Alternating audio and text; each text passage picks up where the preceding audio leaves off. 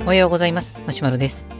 このラジオは昼は小児科で働いている夜型市民ランナーがマラソンやランニングの話をする番組です。今日のテーマはリンコンにもインソールを装着しました。ということでお届けしたいと思います。えリンコンっていうのはホカオネオネっていうランニングシューズのメーカーの、えー、商品の一つです。今はリンコン2っていうのが出てるんですけれども、その1個前の、えー、バージョンのリンコンの、まあ、いわゆる1にあたるものを持っています。で、えー、そのシューズ自体は軽くて、まあ、反発力も良くてというような、えー、そういうシューズで、あと、ホカオネオネっていうメーカーの特徴として、ものすごい厚底なんですね。えっ、と、初めて見た人はもうちょっとびっくりするかなっていうぐらい結構分厚い感じの、えー、ソールになってるんですけれども、まあ、それを、まあ、前から、えー、使って履いているんですけれども、えっ、ー、と、まあ、先月ぐらいからよく話題に出しているインソールにちょっとハマり出しまして、で、ソルボっていうところの、えー、インソールを使ってるんですけれども、そのインソールはアシックスの GT2000 っていうものに、えー、入れて使っています。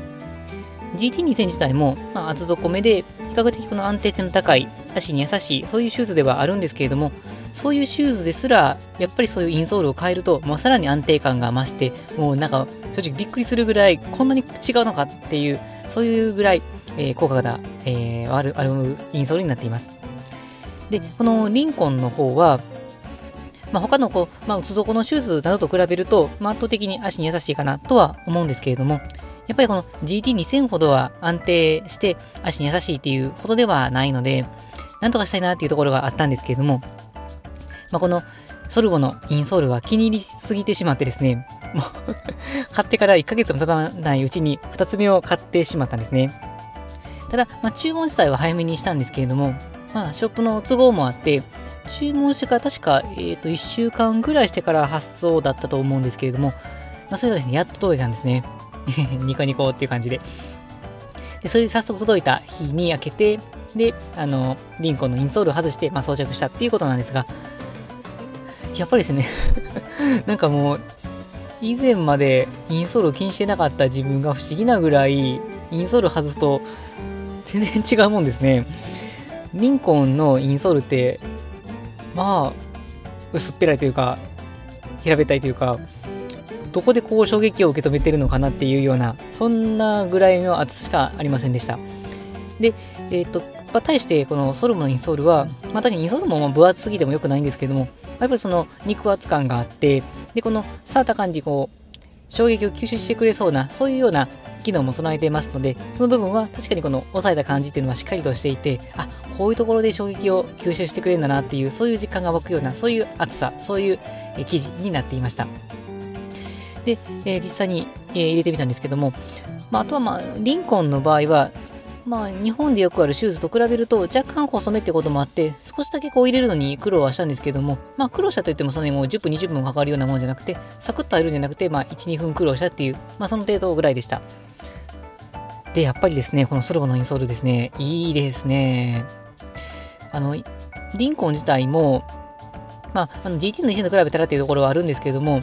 まあ、リンコン自体狙っているのが、非常に軽いシューズで、それって厚底っていうところなので、まあ、どちらかというと、この衝撃はある程度吸収しつつも、あの、まあ、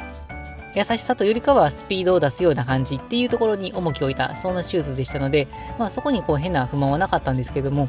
このインソールを入れたらもう本当に段違いにやっぱり変わりますね。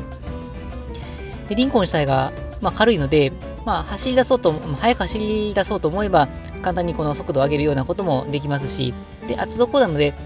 まあ、あのそこそこ衝撃も吸収してくれるっていう中で、このソルボのインソールを入れると、さらに衝撃を吸収してくれて、この、あ、もう GT2000 とほとんど同じだなっていうぐらい、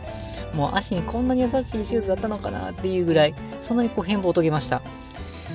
本当にですね、この去年までの自分にこう言い聞かせたいですね、インソール、なんか僕ここ最近3、4回 ぐらいの放送、2回ぐらいのペースでインソールのことを入れてしまってますけど、まあ、それぐらいこのインソールにはまってしまいまして、なんかあの、本当にですね、違うシューズを履いたぐらいの、そんな感じになりますね。で、えっ、ー、と、このインソールですごいのが、例えばシューズで、安定性重視とか衝撃吸収性を重視となってくるとシューズ自体が重くなっていたりとかしてあのー、速く走ろうとしたらなかなか速く走れないっていうような風になったり、まあ、逆に速く走るためにこの重量感を削ぎ落として非常に軽くしたりするともう衝撃がダイレクトに足に来たりとかしてまあ、なかなか足ができてなかったりすると怪我の原因になったりするっていうような、まあ、このこうメリット、デメリットのどちらの天秤をかけるのかっていう、そんな感じなんですけれども、このインソールを入れると、もう全てがグレードアップするような感じで、衝撃も吸収してくれるし、まあ、なおかつこの反発も十分来るので、まあ、本当にまあ、今では感覚なんとか慣れてきましたけど、最初の時は普通に走ってるだけでもういつもより速度が上がるっていう、そんな不思議な現象が起きていたので、まあ、このインソールっていうのは、本当に正直入れるだけで速く走れるようになるんじゃないかなっていう、そんな感じのインソールです。まあ、なので、まあ、僕自身の考えとしては、まあ、確かに自分の足に合ったシューズを選ぶべきっていうふうには思ってはいますけども、まあ、シューズを変えたからといって、まあ、すぐさま速くなるわけではないっていうふうにも思ってはいたんですが、このインソールに限っては、本当にこの変えるだけで速く走れて、長く走れて、持久力がついたような感じになる、そんな感じのインストールじゃないかなと思います。というわけで、もう最近ですね、本当にインソール愛が激しすぎてですね、で本当は他のインストールも試してみたいのがあったんですけども、なんかもう 一目惚れ状態で、多分、飽きない限り続けていくそうな気がしました、このソルボで。っていうような、それぐらい気に入ってるインソールですので、まあ、もし、あのインソール、やっぱり気になるけどどうしようかなと思ってる方は、もうぜひチェックしていただけたらと思うんですが、これ定価で買っても2000円ぐらいで、あの僕楽天で買ったんですけども、Amazon でも売っていて、まあ、確か Amazon でも1600円か1700円ぐらいか。で、楽天だと送料かかっちゃうんですけど、1200、300円がぐらいかで、で特に楽天だと、もしお買い物マラソンっていうのに参加して、ポイントが結構高くなっている方であれば、もう実質1000円切るような値段で買える場合もあるかもしれませんので、あ、1000円は切らないかな。まあでも、1500円以内は十分買えるような、そんな感じのインソールですので、もうこの1000、2000円以下のこのアイテムで走り方が全然違うっていうのであれば、もうコストパフォーマンスとしてはもう無限大じゃないかなっていうふうに思ったりしますので、ぜひ一度チェックしてみてください。はい、それでは本日の内容は以上です。このラジオでは、このようなランニングに関する情報を日々配信しています。また僕自身はブログやツイッターなどをしていますので、よければチェックしていただけると嬉しいです。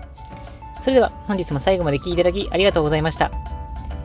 えー、インソールですね。あの、つけるとニヤニヤしながら走ることができますので、ぜひ試してください。それでは、さようなら。